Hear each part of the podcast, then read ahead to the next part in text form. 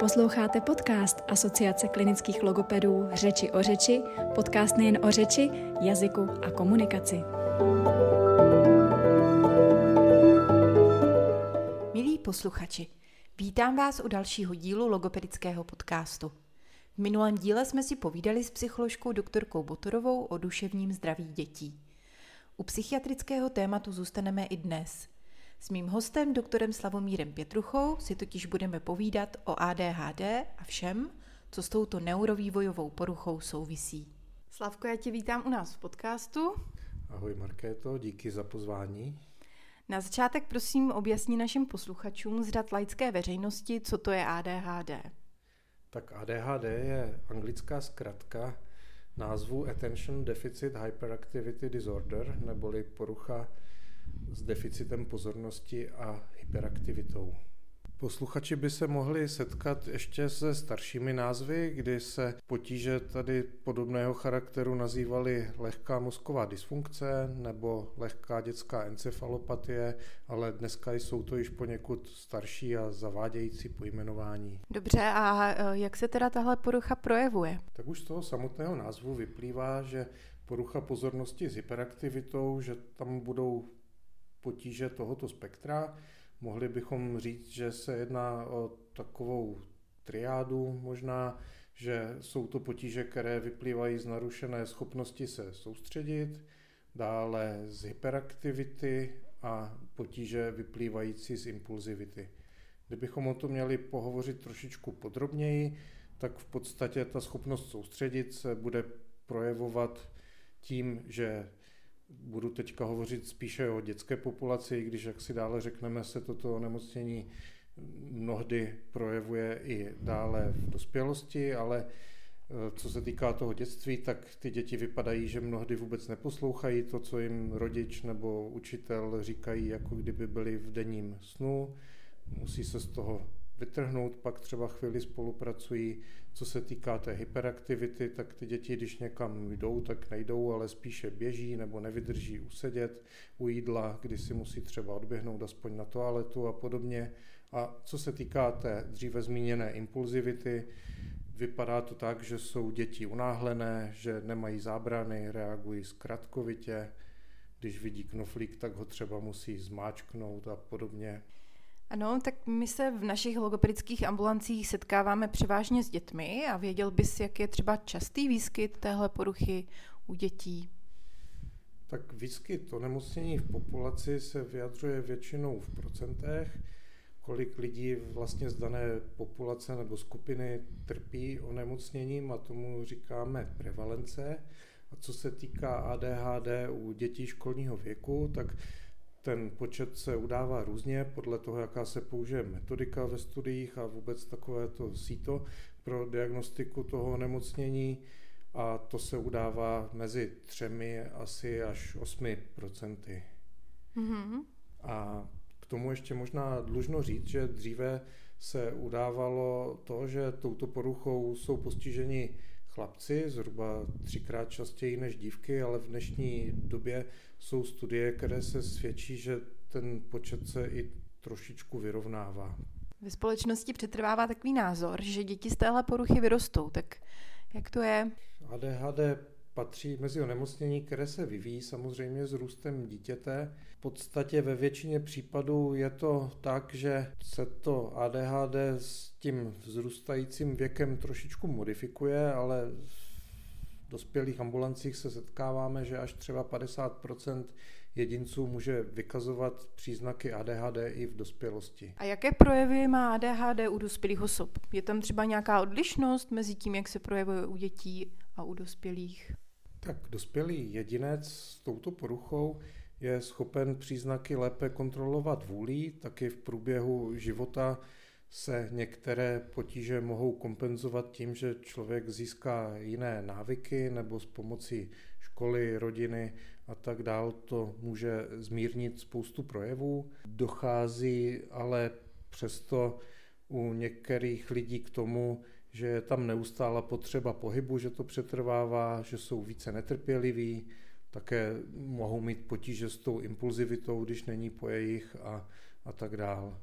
Co se týká dalších častých obtíží, tak je to to, že si jedinci s touto poruchou dokáží hůře zorganizovat čas, úkoly, také k tomu patří i to, co je v tom dětství vlastně častá zapomnětlivost, nedochvilnost, nedostatek motivace a to rezultuje k rychlému vyčerpání a únavě. Pojďme se teď pobavit chvilku o tom, jak lze z pohledu lékaře ADHD ovlivnit.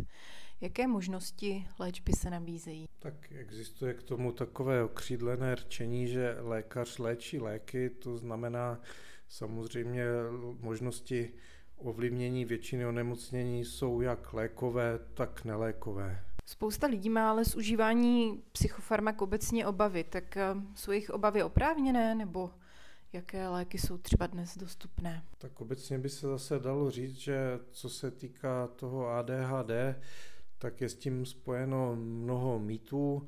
Třeba vůbec jenom obecně, když si zmínila ta psychofarmaka, tak se může spousta rodičů, rodičů obávat, že když děti budou užívat psychofarmaka, že budou utlumená a mohou mít k tomu různé fantazie ospalého apatického dítěte, které není schopno vnímat, které spí od rána do večera a tak dál, ale to samozřejmě není pravda. Co se týká ADHD, tak užíváme medicamenty, které ovlivňují určité působky v mozku, kterým říkáme neuropřenašeče, a to zejména z oblasti dopamínu a noradrenalinu. A právě naopak, co se týká léčby, tak používáme v léčbě ADHD stimulancia, to znamená látky, které zvyšují bdělost a také látky nestimulační na bázi noradrenalinu. Dobře, a jaké jsou možnosti té nefarmakologické léčby nebo ovlivnění projevů ADHD? Tak samozřejmě základem je vždy o něčem něco vědět, to znamená, je potřeba seznámit s tou problematikou nemocnění nejenom samotného pacienta, ale v míře odpovídající jeho rozumovým schopnostem, ale také rodiče a další lidi, kteří se vlastně s pacientem s tímhletím onemocněním setkávají, to znamená rodiče, trenéry a další lidi prostě a vytvořit takzvanou terapeutickou alianci, aby všichni svým dílem pomáhali zvládnout tohleto onemocnění. V neposlední řadě e, samozřejmě psychoterapie a režimová výchovná opatření. A pojí se ADHD i s nějakými dalšími přidruženými poruchami? Tak v medicíně nazýváme to, když má jeden pacient více onemocnění komorbiditou a u ADHD je ta komorbidita docela častá. Setkáváme se vlastně s poruchami úzkostnými poruchami u dětí i dospělých s poruchama nálady, s poruchama samozřejmě chování a v neposlední řadě také s poruchama e, spánku či s kombinací s návykovými onemocněníma.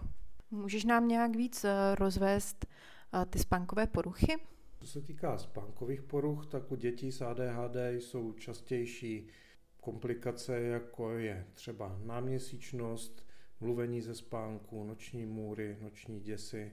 A samozřejmě, jak jsme již zmínili dříve, při kombinaci s úzkostnými a depresivními poruchami jsou ty potíže se spánkem ještě častější, protože samozřejmě je to příznakem i těch eh, depresivních poruch. Mě zaujala ta informace, eh, že je u osob s ADHD zvýšené riziko návykovosti. Co se týká zneužívání návykových látek, tak eh, mezi dospívajícími s ADHD je toto opakovaně zjišťováno. Souvisí to také s těmi poruchami chování, které jsem dříve zmínil, protože obecně pacienti s ADHD začínají kouřit, a získávají třeba zkušenosti s alkoholem v nižším věku než jiní jedinci bez těchto potíží. Následně se to může vyvíjet různě třeba experimenty s marihuanou a s dalšíma drogama. Tato otázka je zajímavá i z tohohle pohledu, protože, jak jsem zmínil, používáme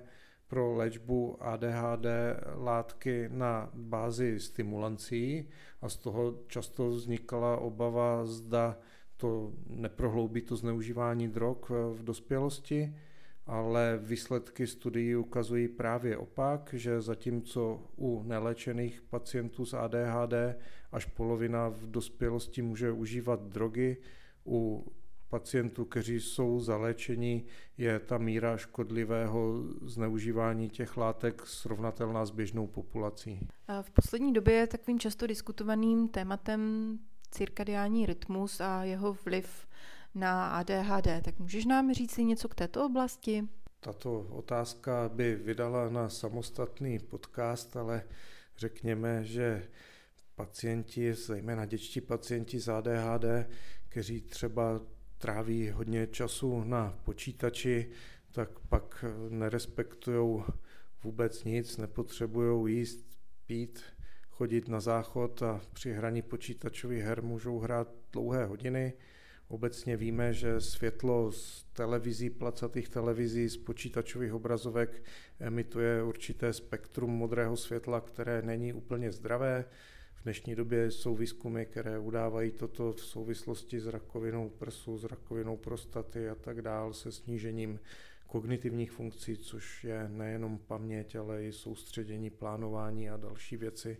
Takže je dobré tyhle ty věci mít ošetřené a když bych to převedl třeba na nějakou léčbu, tak třeba u nás v ordinaci máme fototerapeutickou místnost, kdy používáme jasné intenzivní světlo k léčbě i třeba poruch nálady a právě k synchronizaci eh, spánku a bdění a tak dále. Rodiče by určitě zajímala taky otázka, jak eh, ADHD ovlivní jejich děti ve škole. Přechod ze předškolní výuky na tu školní klade na to dítě určité nároky, kdy by to mělo víc k čím dál větší organizaci toho dítěte, s čímž zrovna děti z ADHD mají problém, protože se musí přizpůsobit řadě pravidel a omezení a pro ty děti to nemusí být vždy úplně jednoduché, proto je i důležité mít i třeba krom toho, co jsme zmínili, přístupu školy a té terapeutické alianci se všemi zapojenými do procesu,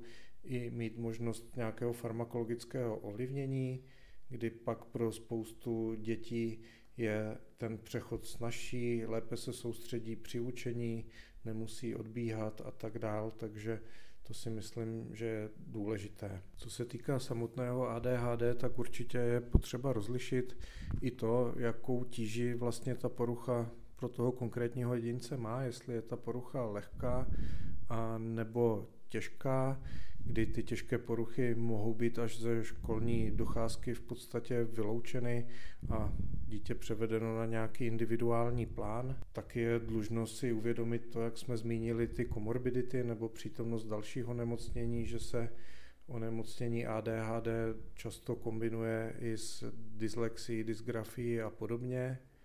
A možná v neposlední řadě, když si představíme čistě Eh, lidskou situaci, kdy dítě s poruchama chování, když je a soustředění zapojeno do nějaké společné hry s ostatními vrstevníky a toto pak kazí to soustředění, tu hru, tak pak samozřejmě se i to dítě časem může vyčlenit z toho kolektivu a reagovat právě na to těma zhoršenýma poruchama chování, které jsme taky zmiňovali.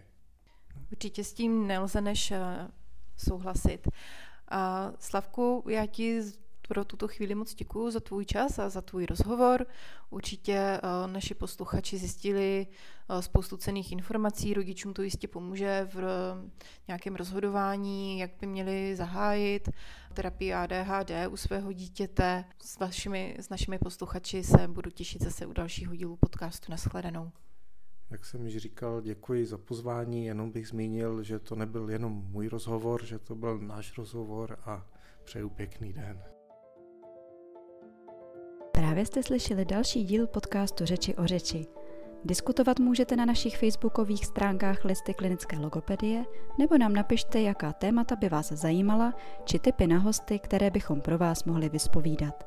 Můžete nám psát na e-mail listy klinické logopedie zavináč gmail.com a nebo na našich facebookových stránkách.